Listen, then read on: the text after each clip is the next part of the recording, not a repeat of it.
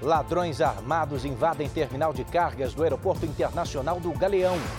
Carro explode durante o abastecimento em posto de São Gonçalo, no Rio de Janeiro. Retirado o último desaparecido no prédio que desabou em Fortaleza. Em Minas Gerais foi localizado o corpo de um homem vítima da barragem de Brumadinho. Emoção na despedida dos bombeiros que morreram em incêndio de boate no Rio de Janeiro. Governo do Chile convoca o exército para combater protestos na capital, Santiago. Parlamento britânico adia a votação de acordo para a saída do Reino Unido da União Europeia. Facebook pode pagar multa bilionária por invasão de privacidade dos usuários. Presidente Jair Bolsonaro parte agora à noite em viagem de 12 dias pela Ásia e Oriente Médio. E a longa jornada da elefanta Ramba até uma reserva na Chapada dos Guimarães.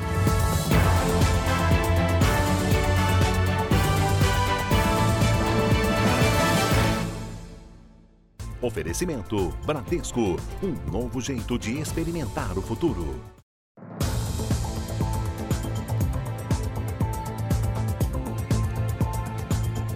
Olá, boa noite para você. Ladrões invadiram neste sábado o terminal de cargas do Aeroporto Internacional do Rio de Janeiro. Segundo testemunhas, eles estavam armados com fuzis e fugiram com dois caminhões carregados com equipamentos eletrônicos. Policiais civis passaram a tarde fazendo a perícia no depósito invadido. Eles buscavam rastros deixados pelos criminosos. De acordo com testemunhas, pelo menos três carros chegaram ao terminal de cargas pouco antes das 10 da manhã. Os seguranças revistaram os ocupantes e pediram para que eles abrissem o porta-malas dos carros. Como nada foi encontrado, acabaram liberados, mas depois eles pegaram as armas que estavam escondidas nos veículos. Testemunhas contaram que os assaltantes usaram fuzis no roubo. Dois caminhões de pequeno porte carregados com roteadores e celulares foram levados. Os criminosos não tiveram dificuldade para deixar o local. Com os seguranças rendidos, os assaltantes abaixaram esse dispositivo conhecido como jacaré, que tem uma fileira de ferros pontiagudos. Daqui, eles fugiram em alta velocidade. Dois carros e uma moto teriam dado cobertura à ação. Uma pessoa que não quis se identificar disse que a carga roubada era valiosa. Foi uma empresa de carro forte para retirar esse material lá, porque lá não tem segurança nenhuma.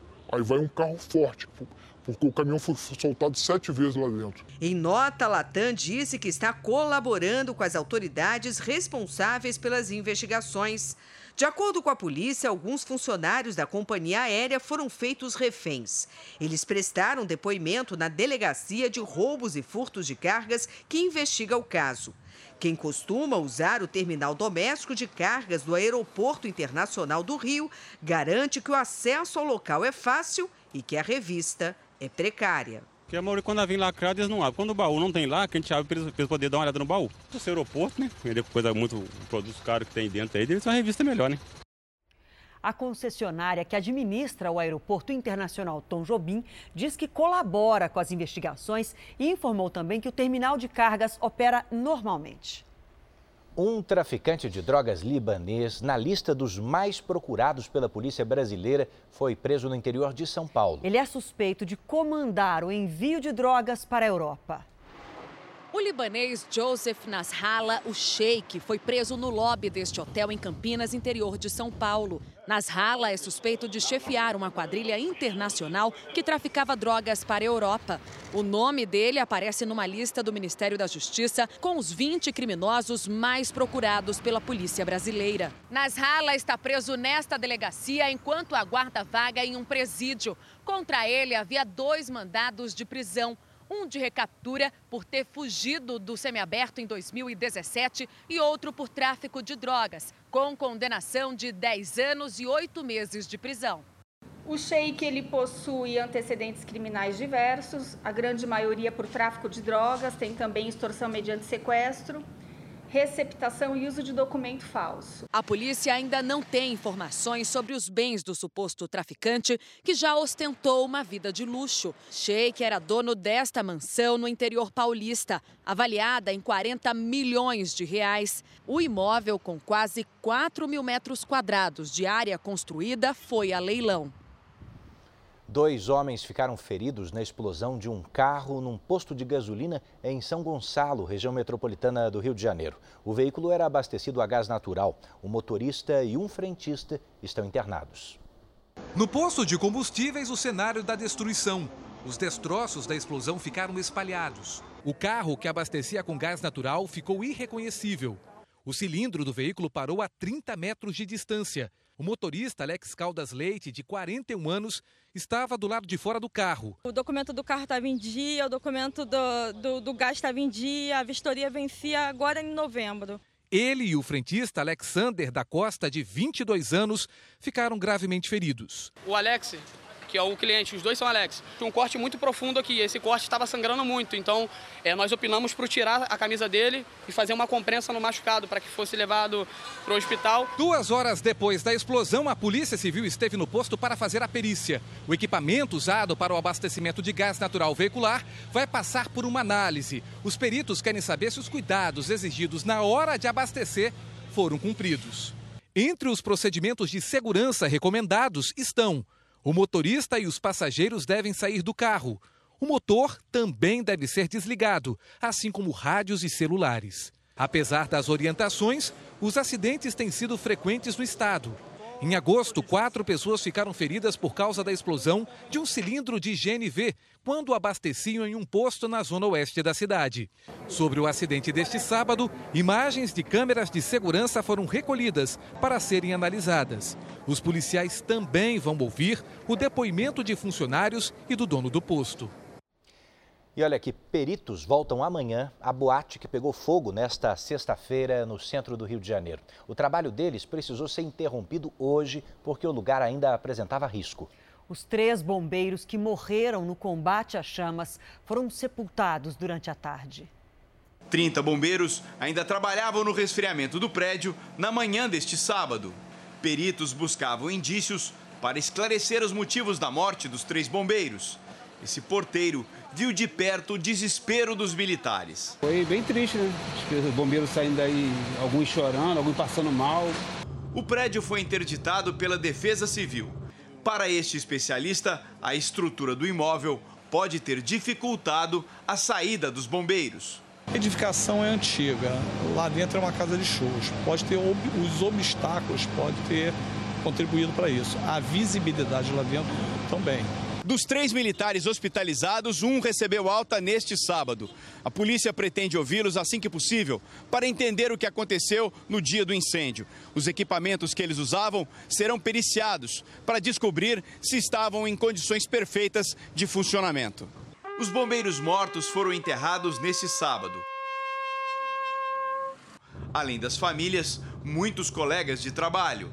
Geraldo Alves Ribeiro, José Pereira de Saneto e Clerton Gonçalves de Araújo tinham experiência. Atuavam há mais de 10 anos na profissão.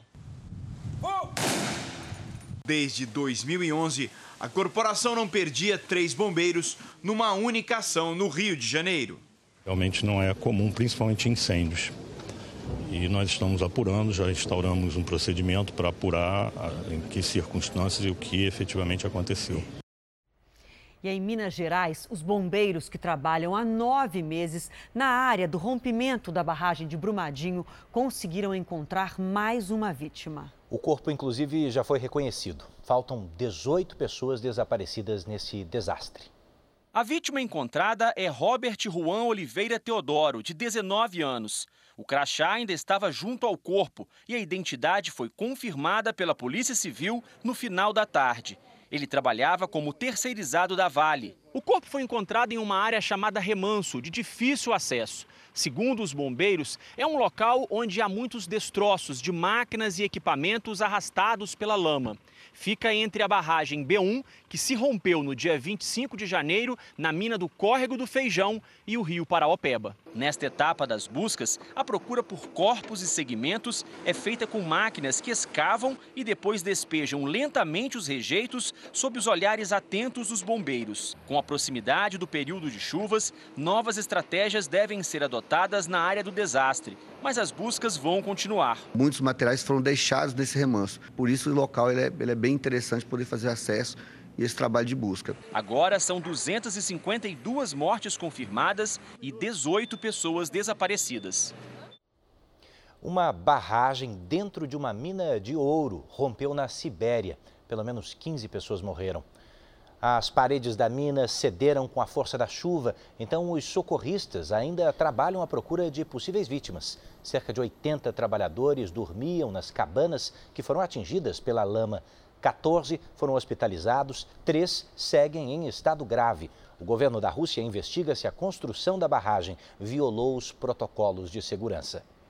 E vamos falar agora do vazamento do óleo que atinge o Nordeste e hoje chegou ao litoral sul de Pernambuco. Voluntários ajudaram a recolher 30 toneladas de material das areias e também do mar do estado. As luvas não foram suficientes para evitar o contato com o óleo. Não tem medo, cara, de dar alguma reação, alguma alergia? Rapaz, nessa hora a razão ela não, não conta. Não conta. Tem que tirar da água, salvar. Quem ama, cuida. 30 toneladas de óleo foram removidas do mar e da areia de sete municípios neste sábado. À tarde, um sobrevoo levando o diretor de proteção ambiental do Ibama flagrou o momento em que barcos com boias de contenção conseguiram impedir que uma grande mancha avançasse rumo ao continente. O helicóptero é fundamental porque a gente não encontra, a gente não consegue enxergar essa mancha é, no mar mas a gente consegue detectar exatamente nas praias mais distantes da, da população, a gente consegue enxergar onde está o óleo. Uma embarcação da Petrobras, que estava na divisa de Pernambuco com Alagoas, já está rumando em direção à praia de Porto de Galinhas. O navio foi acionado depois que pescadores avistaram em alto mar uma grande mancha que está se deslocando em direção à costa e avisaram a Marinha. A preocupação agora é evitar que o produto atinja as piscinas naturais de Porto de Galinhas. Amostras do produto e da água foram recolhidas por técnicos da Universidade Federal de Pernambuco e encaminhadas para análise. Na sexta-feira, o governo de Pernambuco já havia informado que 20 toneladas do produto foram retiradas de praias do sul do estado. A votação do Brexit foi mais uma vez adiada pelo parlamento britânico. O primeiro-ministro Boris Johnson cumpriu a lei e pediu a extensão do prazo para as negociações com o bloco. É, mas não assinou o pedido e ainda se colocou contrário a qualquer prazo além do dia 31 de outubro. As informações com a correspondente Ana Paula Gomes. Boa noite, um sábado movimentado em Londres, dia de sessão extraordinária aqui no Parlamento Britânico, algo que não acontecia há quase 40 anos. Depois de cinco horas de debate, a votação do acordo de saída do Reino Unido da União Europeia foi adiada por 322 votos contra 306. Os deputados querem mais tempo para analisar o acordo aprovado pela Comissão Europeia. Uma derrota para o primeiro-ministro britânico Boris Johnson, que ganhou eco nas ruas. Com bandeiras da União Europeia, milhares de pessoas pediram um novo referendo do Brexit. Lembrando que a data marcada de saída do Reino Unido do bloco está muito próxima, dia 31 de outubro. De Londres, Ana Paula Gomes. Mais um destaque internacional: o governo do Chile suspendeu o aumento das tarifas do metrô após uma semana de violentos protestos. Mais cedo, o presidente Sebastião Pinheira havia declarado estado de emergência no país. O exército foi chamado depois que os manifestantes quebraram catracas do metrô e atearam fogo a ônibus. A polícia ainda investiga se foi criminoso o incêndio em um prédio da Companhia de Energia na capital, Santiago. O Exército decretou toque de recolher na capital e na região metropolitana. Já os protestos em defesa da independência da Catalunha entraram no sexto dia em Barcelona, na Espanha. Logo cedo, o protesto começou pacífico, mas agora à noite, manifestantes mascarados fizeram isso. Ó. Incendiaram barricadas, bloquearam ruas da cidade. Hoje, o líder catalão, Quim Torra, tentou entrar em contato com o primeiro-ministro espanhol para tentar também um acordo, mas não foi atendido. Os tumultos tiveram início depois da condenação de líderes separatistas pela Suprema Corte do país. Uma brasileira está presa em Hong Kong há quase um ano por tráfico de drogas. Ela chegou grávida e agora vive com o filho na prisão. A Polícia Federal afirma que gestantes mais pobres se tornaram principal alvo do crime organizado para o tráfico internacional. Essa mulher que prefere não ser identificada é a melhor amiga de Narelle Carvalho. Presa em novembro passado, tentando entrar em Hong Kong com um quilo de cocaína. Ela estava grávida, com sete meses. Ela estava passando fome, não só ela, como toda a família dela. Foi por muita necessidade. De acordo com o Ministério das Relações Exteriores, só no ano passado, mais de 3.500 brasileiros foram presos em outros países. Mais da metade já foi condenada e hoje cumpre as penas fora do Brasil. 42% deles por tráfico internacional de drogas. Segundo a Polícia Federal, a maioria desses traficantes nunca teve envolvimento com o crime. Foram aliciados por facções que aproveitaram o estado de pobreza em que eles viviam. Mulheres grávidas são as mais procuradas pelos traficantes para transportar droga vai estar sujeita à legislação do país onde ela foi presa. E muitos desses países, inclusive, impunem o tráfico com pena de morte. Todos os meses, Narelli escreve cartas dizendo que está arrependida e principalmente preocupada com o que vai acontecer ao filho. Ela é defendida por uma especialista voluntária e ainda não há data para o julgamento. Se for condenada, ela pode ficar até 40 anos na cadeia. O menino pode ficar com Narelli até os 3 anos. Depois, ou volta para o Brasil acompanhado de um familiar, ou é colocado para adoção em Hong Kong. Ela se arrepende muito, muito mesmo, muito, porque ela está com muito medo também de perder o filho dela, né? Porque tem essa possibilidade, sim. O Ministério das Relações Exteriores acompanha o caso. Em nota, o Itamaraty afirmou que não responde sobre detalhes específicos sem a autorização dos envolvidos. E olha, gente, hoje foi o dia D na campanha de vacinação contra o sarampo a cobertura nacional chegou ali aos 88%, em média. É, mas a intenção é chegar aos 95% da população. E hoje foi a vez das crianças. A Ana não estava entendendo nada, mas a mãe sabe a importância da vacina contra o sarampo. Eu acredito que todos os pais deveriam ter essa responsabilidade, né, de proteger seu filho, porque a gente vê o quanto o sarampo está sendo um perigo. Nos postos de saúde hoje, a prioridade era vacinar mais de 2 milhões e meio de crianças entre 6 meses e 5 anos de idade. Mas todo mundo podia tomar a vacina. As carteirinhas dos filhos estavam ok, mas a da Luciana não. Ela aproveitou e teve o apoio das crianças. Por não ter a minha caderneta de vacina quando criança, então eu vim e fiz o eh, um reforço, no caso, se eu já tomei, né? O Brasil já foi considerado pela Organização Pan-Americana de Saúde um território livre de sarampo em 2016. Mas desde 2017, a cobertura vacinal tem ficado abaixo da meta em todas as regiões. A doença reapareceu e, neste ano, já provocou 13 mortes. Sete vítimas eram crianças. O surto da doença atinge 20 estados brasileiros. 6.192 casos confirmados, 96% deles no estado de São Paulo. Mesmo assim, teve posto hoje com pouco movimento. O Ministério da Saúde anunciou um reforço de 206 milhões de reais para ampliar a vacinação. Metade imediatamente e a outra parte será liberada para estados e municípios que cumprirem a meta de 95% de cobertura da vacina. O ministro alertou pais e mães para a importância de imunizar os filhos. O século XX é marcado pela redução da mortalidade infantil por conta das vacinas. Em Minas Gerais, 88% do público-alvo já foi imunizado. O esforço do dia D foi para atrair os que estão demorando para trazer os filhos. O sarampo é uma doença altamente contagiosa. A cada pessoa com sarampo, ela pode contaminar de 9 a, a 18 pessoas. Então, você imagina isso numa progressão, ela se espalha rapidamente. O Rio de Janeiro teve 68 casos de sarampo confirmados nesse ano. Como a cidade recebe muitos turistas de outros países e também de outros estados, a corrida é para ampliar a cobertura. São Paulo, município muito perto da gente, com trânsito de pessoas muito próximo, então temos que imunizar, pois a vacina é a única proteção contra a doença. Em São Paulo, a Camila se assustou quando percebeu o risco. Um dia chegaram no meu serviço perguntando se a gente já tinha tomado a vacina do sarampo, porque estávamos com dois casos na mesma rua.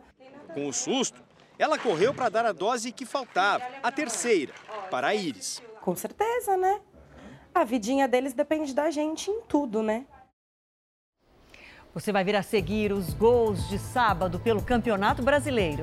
E veja também é encontrado o corpo da última pessoa desaparecida no prédio que desabou em Fortaleza.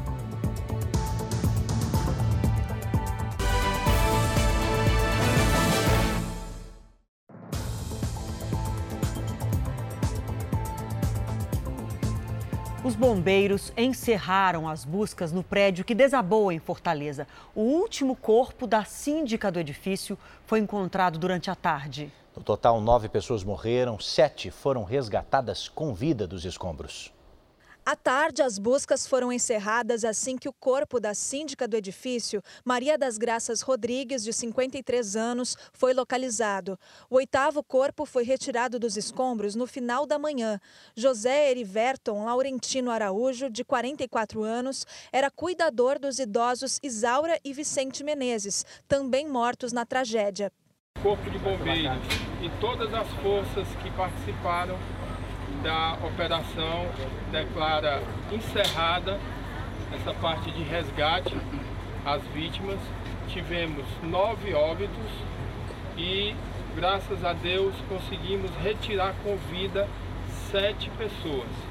Maria das Graças, que acompanhava o início da reforma minutos antes do desabamento, estava no térreo quando tudo veio abaixo. Os dois engenheiros responsáveis pela obra conseguiram escapar com vida. Nesta gravação, um deles aparece instantes depois da queda, contando como aconteceu. Mas eu vi quando ele estava estralando, o prédio vai, vai vir correndo, aí começa a os motivos que levaram ao desabamento são apurados pela Câmara de Engenharia Civil do Ceará e também pela Polícia Civil, que continua ouvindo testemunhas, e os engenheiros que assinaram a obra. Desde a terça-feira, quando o prédio desabou, as equipes de resgate trabalharam 24 horas por dia para procurar pelas vítimas. Entre voluntários e bombeiros, 500 pessoas se revezaram nos trabalhos.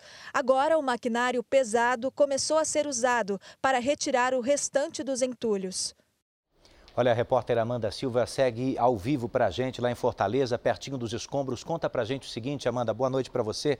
Agora que as buscas foram encerradas, como é que fica a situação de quem sobreviveu, mas não tem onde morar? Boa noite, Eduardo. Olha, as famílias desalojadas estão hospedadas em hotéis aqui de Fortaleza, numa parceria entre a prefeitura e a rede hoteleira. Elas devem permanecer nesses hotéis até que seja definida uma, uma indenização né, para essas pessoas, para esses sobreviventes. Aqui no local onde era o edifício Andréa, as máquinas, elas trabalham, vão ser coordenadas pela Defesa Civil para limpar os escombros que estão na superfície, mas por enquanto não vão retirar tudo, porque a perícia precisa precisa que as peças estruturais permaneçam aqui para ajudar na coleta de provas que vão determinar as responsabilidades pelo desabamento. De Fortaleza, Amanda Silva. Obrigado pelas informações, Amanda. O presidente Jair Bolsonaro inicia hoje uma viagem de 12 dias pela Ásia e o Oriente Médio. E qual é o objetivo? Estreitar as relações com importantes parceiros comerciais do Brasil. Logo de manhã, movimento intenso no Palácio da Alvorada. Desta vez, o motivo foi a festa de aniversário de nove anos da filha caçula do presidente, Laura Bolsonaro. O dia também foi de reuniões. Jair Bolsonaro esteve com o Procurador-Geral da República, Augusto Aras, e com o advogado, Frederic Vasser. Fala com a gente, fala com a gente, rapidinho. Não leva mal, não é falta de educação. Jair Bolsonaro ainda se preparou para a viagem de 12 dias à Ásia e ao Oriente Médio. Depois do embarque hoje aqui em Brasília, o presidente chegará na segunda-feira ao Japão. Na quarta, a comitiva seguirá para a China. Dois dias depois, no sábado, o presidente tem reuniões nos Emirados Árabes. Após o fim de semana de trabalho, Jair Bolsonaro e equipe desembarcam no Catar. No mesmo dia, a comitiva presidencial segue para a Arábia Saudita.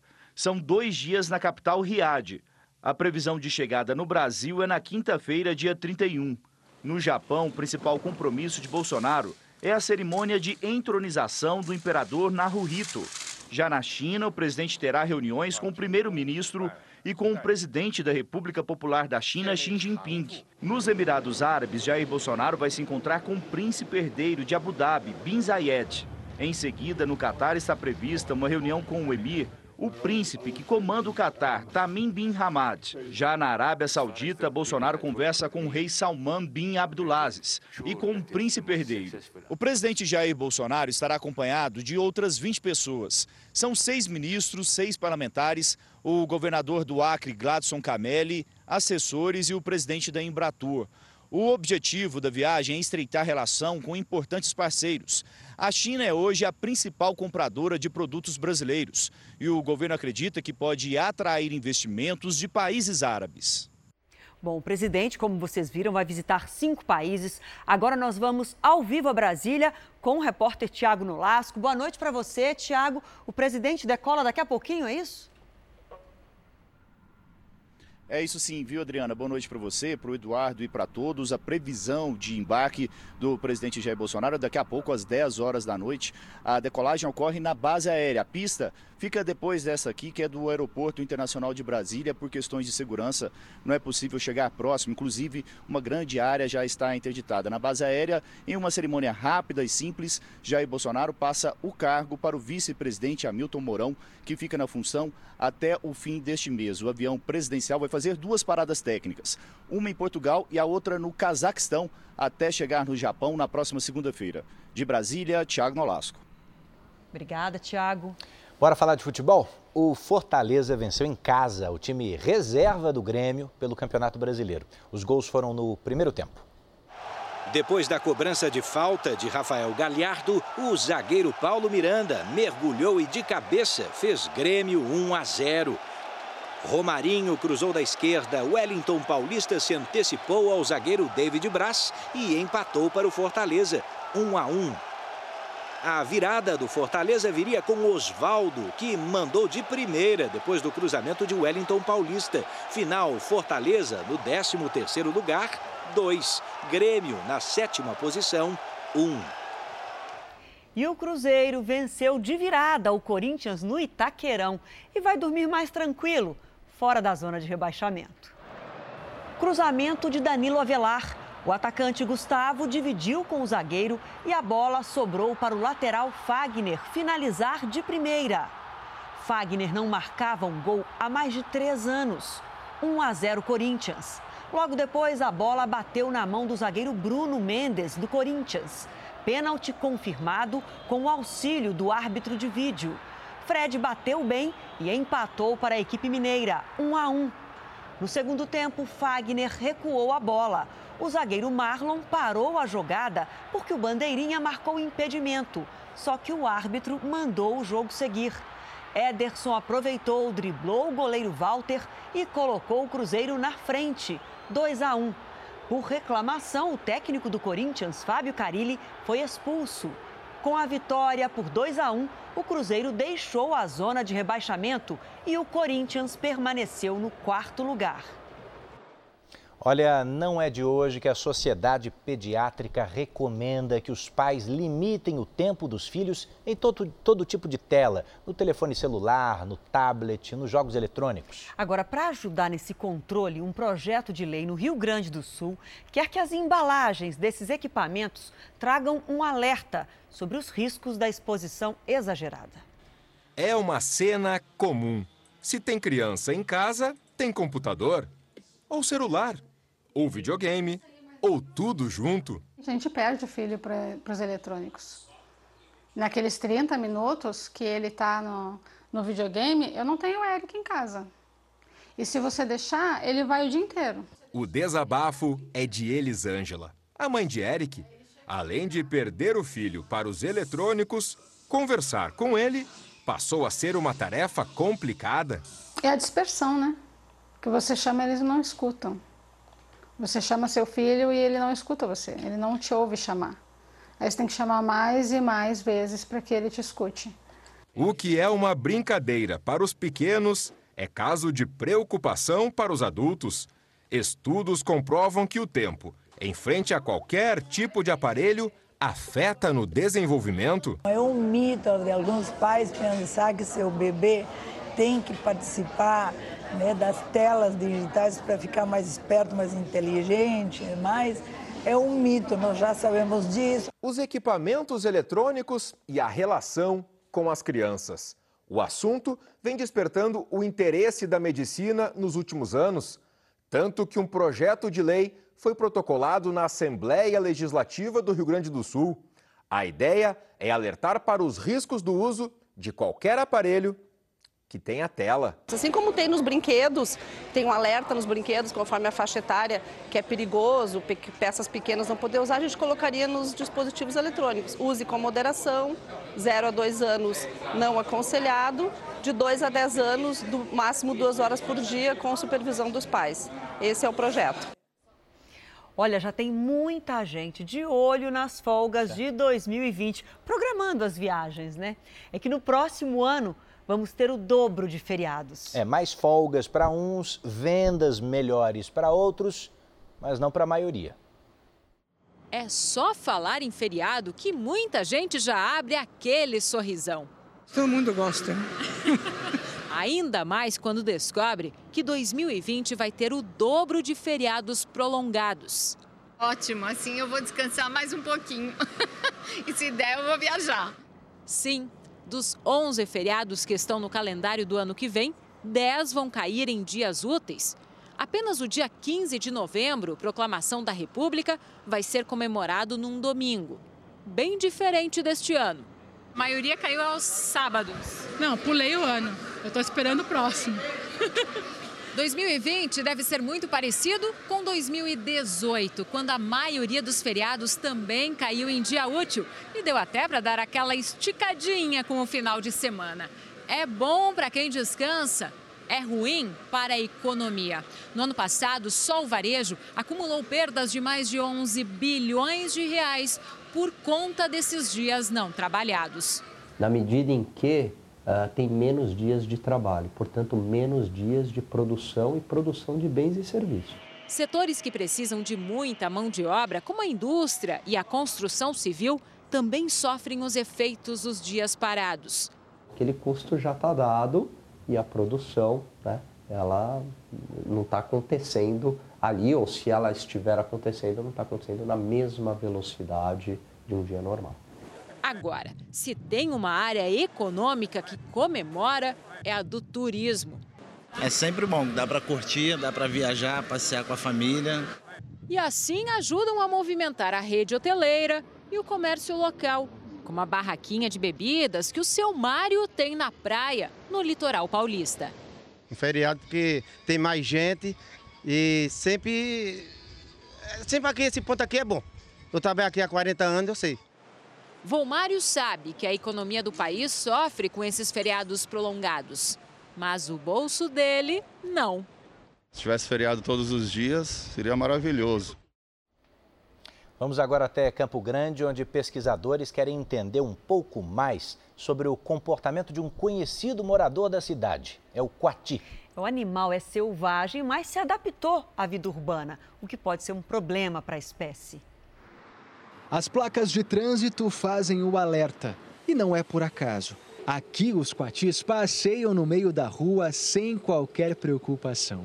Temos que tomar cuidado, atenção dobrada aqui nesse trecho. Não pode bobear. Não pode bobear. Em Campo Grande, esses pequenos mamíferos, que deveriam viver apenas em áreas de reserva, estão invadindo a cidade. E para entender um pouco mais sobre eles e sobre as mudanças de hábito, as pesquisadoras visitam regiões onde o grupo de coatis costuma circular com maior frequência, no meio do mato. Só que nesta área foram instaladas cerca de 40 estruturas como esta, que são usadas para capturar os coatis.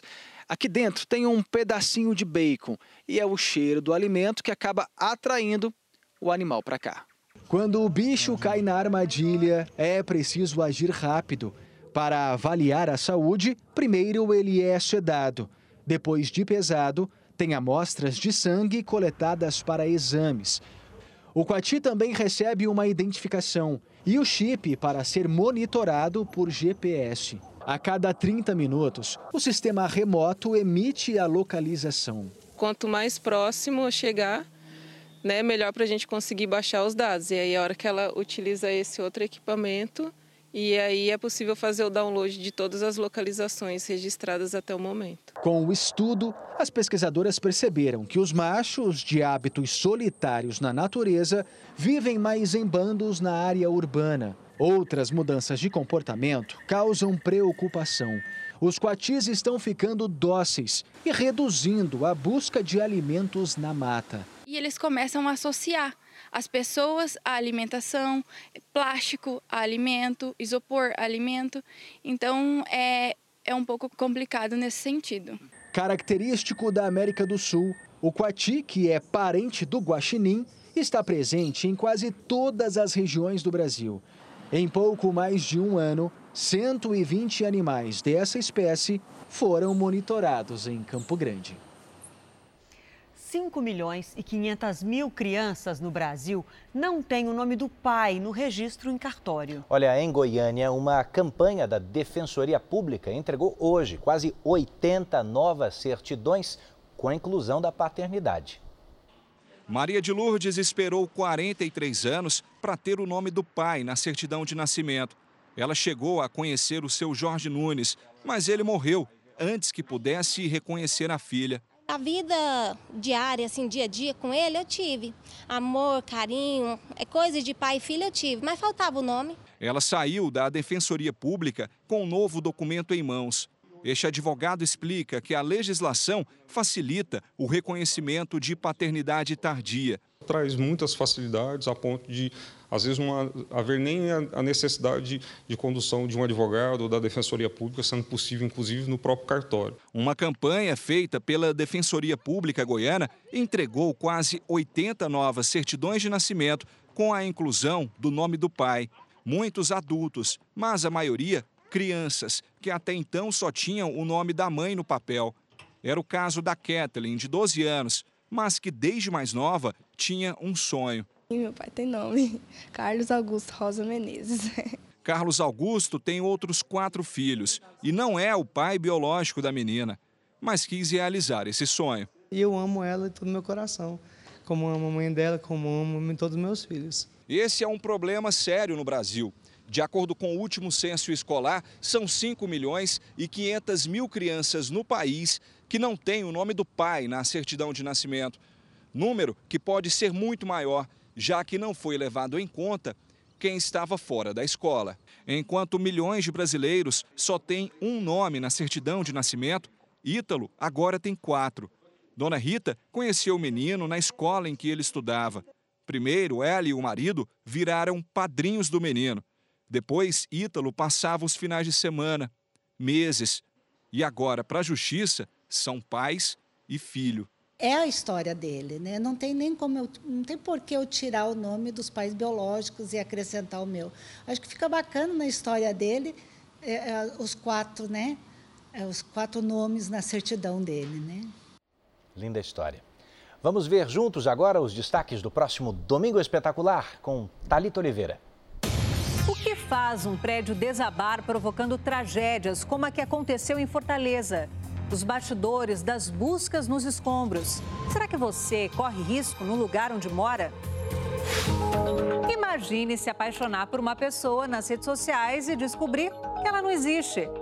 Enganado. Essa é a ideia do Catfish, sucesso mundial que você confere aqui mitos e verdades sobre uma das frutas mais populares do Brasil, a maçã. É neste domingo espetacular, depois do Faro. A gente se vê. Você vai ver a seguir Facebook pode ser multado em 140 bilhões de reais por invasão de privacidade. E tem ainda uma longa jornada. A viagem da elefanta Ramba até a Chapada dos Guimarães.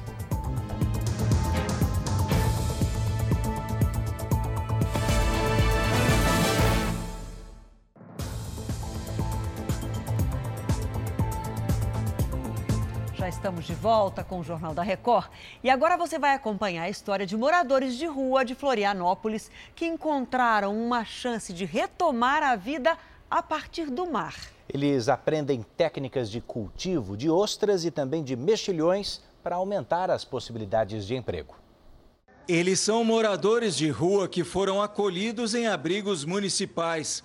Perderam quase tudo na vida mas não desistiram de lutar. A minha área é uma área específica, que é gráfica. Como não estou arrumando emprego, o que, que eu fiz? Fui fazer um curso, porque coisas falaram que tem muito mais oportunidade de emprego. O curso é oferecido pela Prefeitura de Florianópolis, em parceria com uma associação de maricultores. A gente oferta alimentação, banho, locais para pernoite, acolhimento, mas precisa de muito mais que isso, para uma pessoa retorne o convívio da sociedade de forma autônoma. E o trabalho é o caminho. Em cinco dias de aulas práticas e teóricas, os alunos aprendem tudo sobre a produção de ostras e mexilhões. Eles aprendem sobre os animais, né, questão de filosiologia, reprodução, é, os cuidados de manejo. Nesse momento eles estão fazendo a montagem das lanternas, que são essas estruturas para a guarda da ostra durante o manejo, durante o crescimento delas. Santa Catarina produz 98% dos moluscos consumidos no Brasil. Essa é uma atividade que cresce a cada ano e tem carência de mão de obra, especialmente durante a temporada de verão, quando muita gente troca os cultivos por trabalho trabalhos temporários. É no verão que os maricultores têm mais trabalho.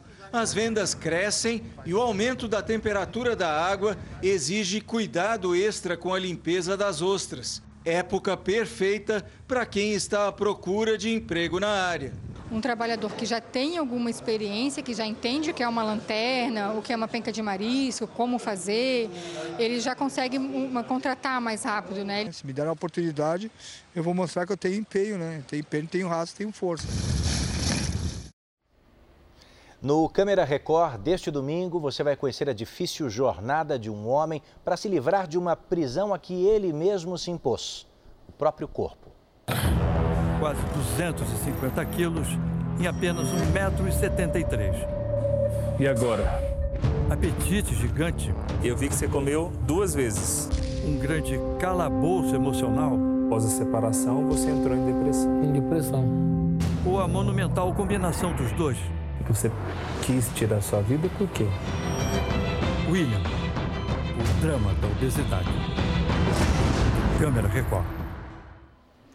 A Agência Nacional de Energia Elétrica abriu uma consulta pública para rever as regras tarifárias dos usuários que produzem a própria energia, normalmente a partir de painéis solares. O objetivo é cortar subsídios para dividir então os custos de distribuição entre todos os clientes. Toda a energia consumida neste supermercado de Porto Alegre é produzida aqui mesmo. Os painéis instalados no telhado custaram 500 mil reais. Eles captam os raios solares que são transformados em eletricidade. Eu fiz o investimento uh, desde fevereiro e teve uma economia de 10 mil reais por mês na conta de luz. Hoje, quem aderiu ao chamado modelo de geração distribuída tem isenção de algumas taxas que tornam a conta mais barata. Mas a agência que regula o setor quer mudar as regras para que esse tipo de consumidor divida alguns custos com os demais usuários. Por exemplo, o custo de usar a rede de transmissão. Do contrário, parte dos incentivos continuariam sendo bancados pelos consumidores de energia convencional. Essa norma é no sentido de trazer mais equilíbrio para o modelo de, de, geração distribuída, para que ele continue crescendo, mas de forma sustentável, com equilíbrio entre todos os segmentos. A expectativa é que a nova lei comece a valer em 2020 só para quem começar a produzir a própria energia a partir de então. A previsão é de que, com as mudanças, o prazo médio para que o consumidor recupere o investimento inicial passe dos atuais quatro anos e meio para sete anos. O Rio Grande do Sul está entre os três estados que mais produzem energia a partir de fontes renováveis. E a proposta de mudança na lei não agradou quem estuda o assunto. O mercado que vem em grande crescimento vai acabar sendo freado por uma, uma regulamentação que traz né, um aumento uh, ou uma taxação sobre a energia gerada.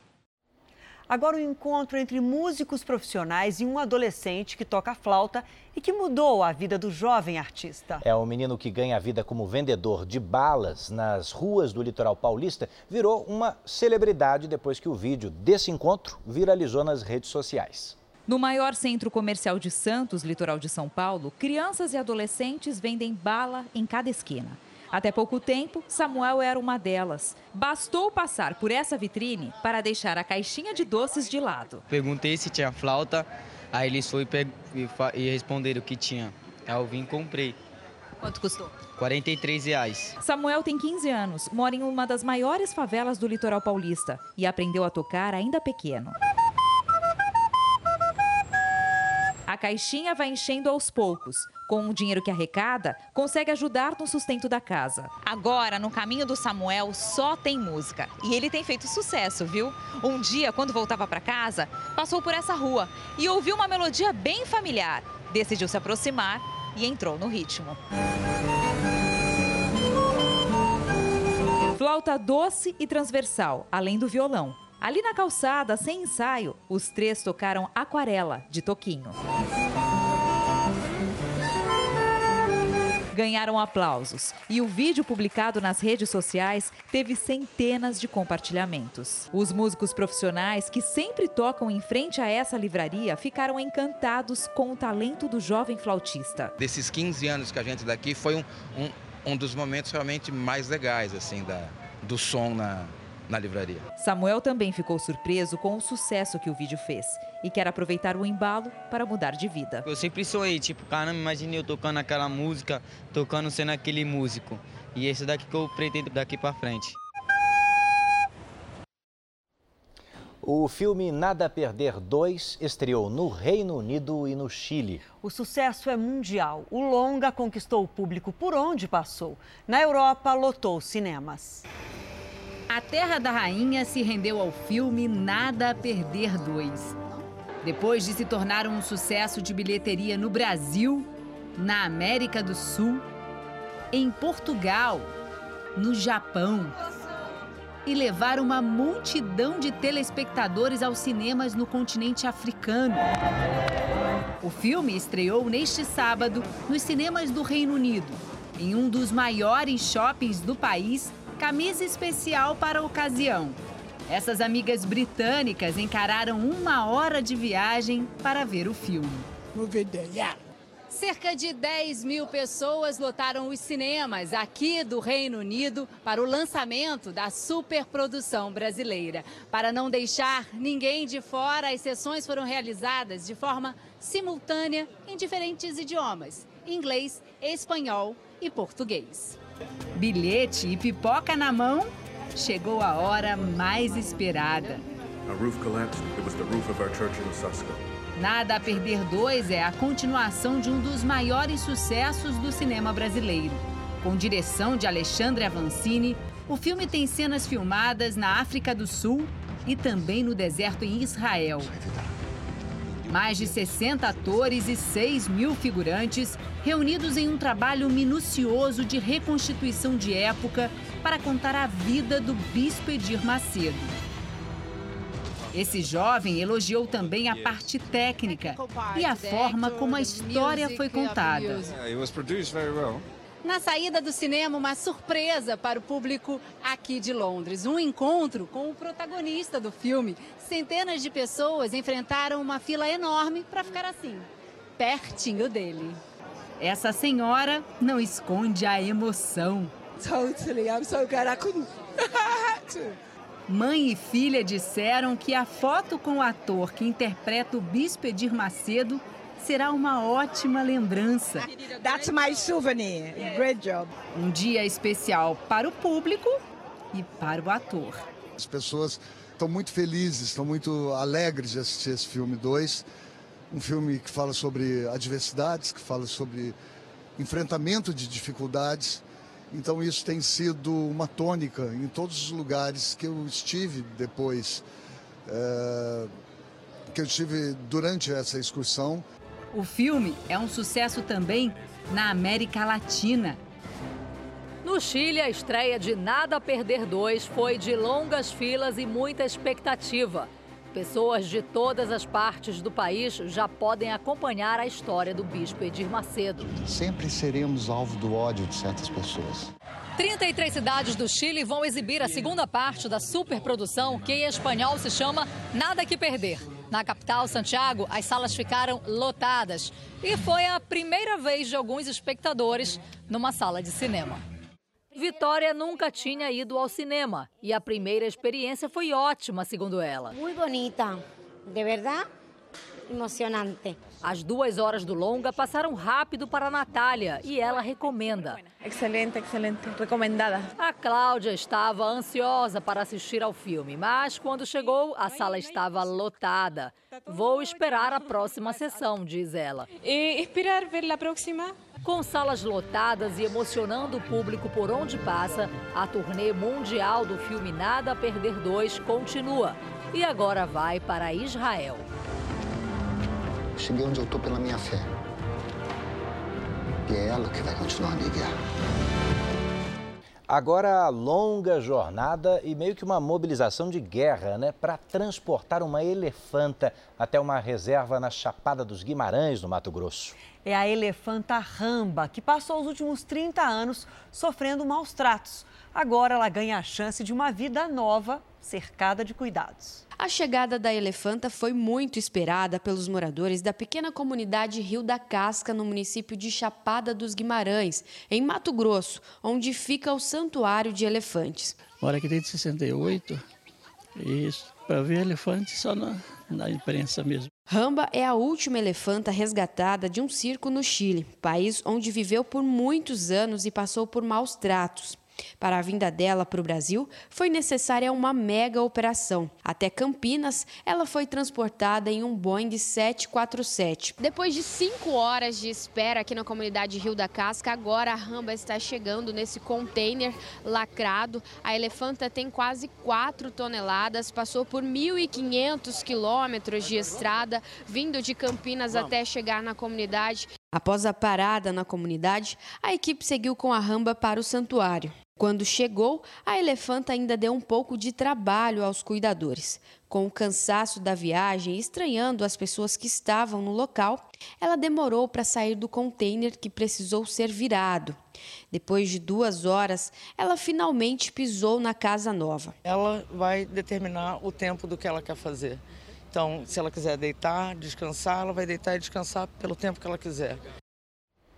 Pesquisadores brasileiros e americanos fizeram uma descoberta que vai diminuir os sintomas gerados pela doença de Parkinson. Há cinco anos, Marcelo descobriu que tinha doença, mas os sintomas apareceram quando ainda era jovem. Hoje ele toma 15 comprimidos por dia para controlar principalmente o tremor e a lentidão dos movimentos. Horrível. Você tem que controlar horário, você tem que tomar esse medicamento para ter uma qualidade de vida razoável. O diagnóstico do Parkinson é feito só com exames clínicos. Agora, uma pesquisa da Universidade Federal do Rio de Janeiro, em parceria com a Universidade da Virgínia, nos Estados Unidos, vai permitir um diagnóstico mais rápido e preciso. O estudo feito nos últimos três anos nesse laboratório identificou pela primeira vez o momento exato em que o Parkinson começa a se desenvolver. Com isso, vai ser possível diagnosticar a doença muito mais cedo antes que a mobilidade e a capacidade cognitiva do paciente sejam comprometidas. Os pesquisadores descobriram que a origem da doença é o momento em que uma proteína chamada alfa-sinucleína se junta a outras dentro dos neurônios, que morrem. Esses aglomerados se espalham como um vírus pelo cérebro. O professor responsável pela pesquisa no Brasil explica que ainda não há cura para o Parkinson. O tratamento é paliativo para controlar os sintomas Por isso, a descoberta é tão importante. A gente conseguiu pegar esses verdadeiros vilões e que vão levar à formação da, do agregado e também tem esse alto potencial de propagar para outras células. Um avanço significativo para a descoberta definitiva da cura, ou então melhorar cada vez mais nossa qualidade de vida. O Brasil é o país com a maior taxa de pessoas com transtornos de ansiedade no mundo e o quinto em casos de depressão. Bom, nesse caso, a dança, o teatro, a música e até o tricô podem recuperar o bem-estar e mudar a vida para melhor. Este é um novo tema da nova série de reportagens do Jornal da Record. Burnout. Depois de uma crise por excesso de trabalho, a cura de Renato foi cantar. Até Para quem era refém da ansiedade, a concentração para fazer cerâmicas deu a paz tão desejada. Para mim, é um estado assim de meditação. Depois de quatro meses de depressão, a balé terapia resgatou o equilíbrio de Maria José, da ponta do pé até a cabeça. nem lembro que remédio existe. Em 10 anos, o número de casos de pessoas com depressão aumentou em mais de 18% no mundo. É como se o ser humano estivesse cada vez mais a caminho da escuridão. E para o luto da perda, jazz e tricô. Quando eu estou fazendo tricô, eu estou alegre. Então eu estou ali fazendo, eu esqueço de tudo, tudo me foge da ideia. A arte como terapia para vencer a ansiedade, a angústia, o medo. É o que você vai ver na nova série do Jornal da Record.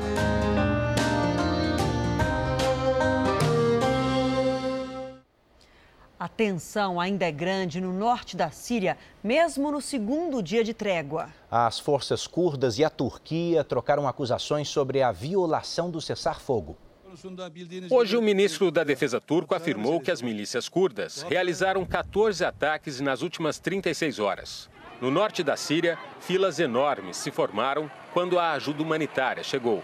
A região de Tel Abyad foi uma das mais atingidas durante o confronto. A trégua continua frágil e, com as acusações de violações de ambos os lados, teme-se que os combates sejam retomados na próxima terça-feira, quando termina o prazo dado pelo governo turco para que as forças curdas se retirem da região. O secretário de Estado americano Mike Pompeo, que participou das negociações e que está aqui em Israel, disse que a maior dificuldade para a implementação do cessar-fogo é garantir a segurança da retirada dos curdos da zona controlada pelos turcos.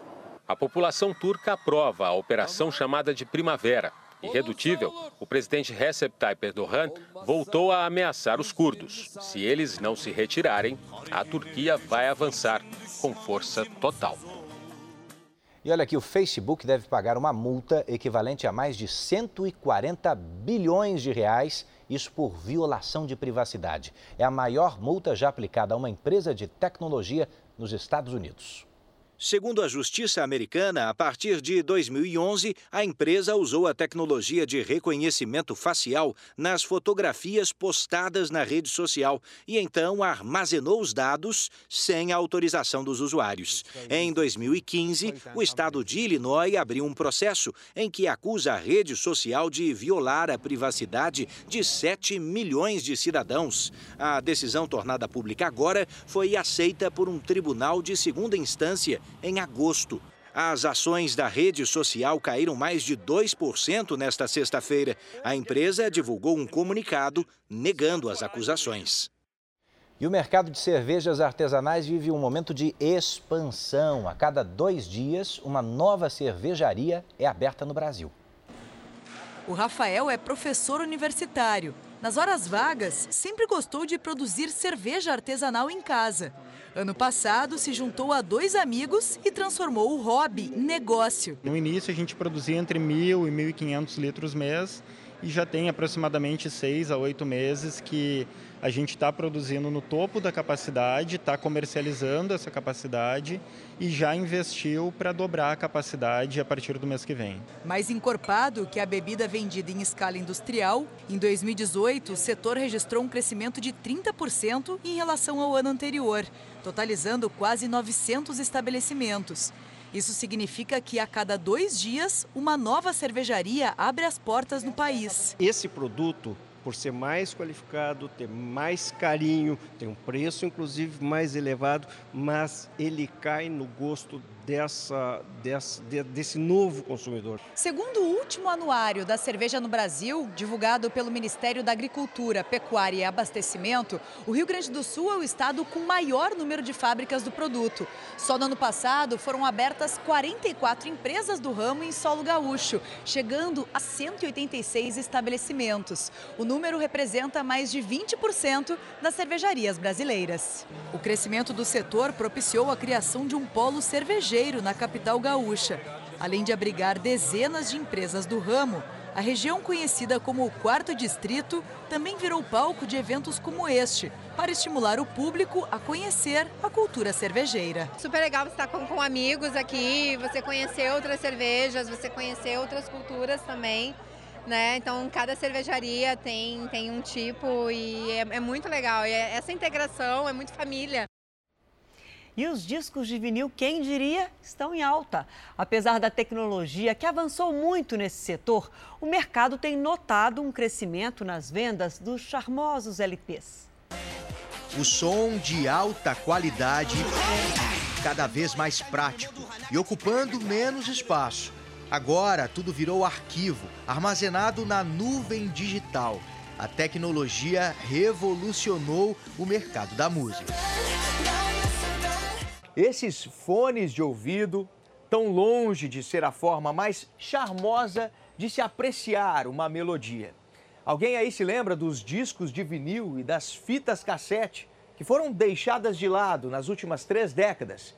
Pois é, tem gente que não abre mão. E o aumento na procura por esses produtos prova que a música vintage voltou a fazer barulho. Essa fábrica de discos de vinil, que fica na Baixada Fluminense, deve registrar um aumento de 20% na produção. Até o final do ano, eles esperam fabricar 120 mil LPs. Com a retomada da economia, as pessoas ficaram um pouco mais otimistas né, com todo esse processo. E aí a gente observou um crescimento e é o crescimento que a gente está apurando até, até o momento.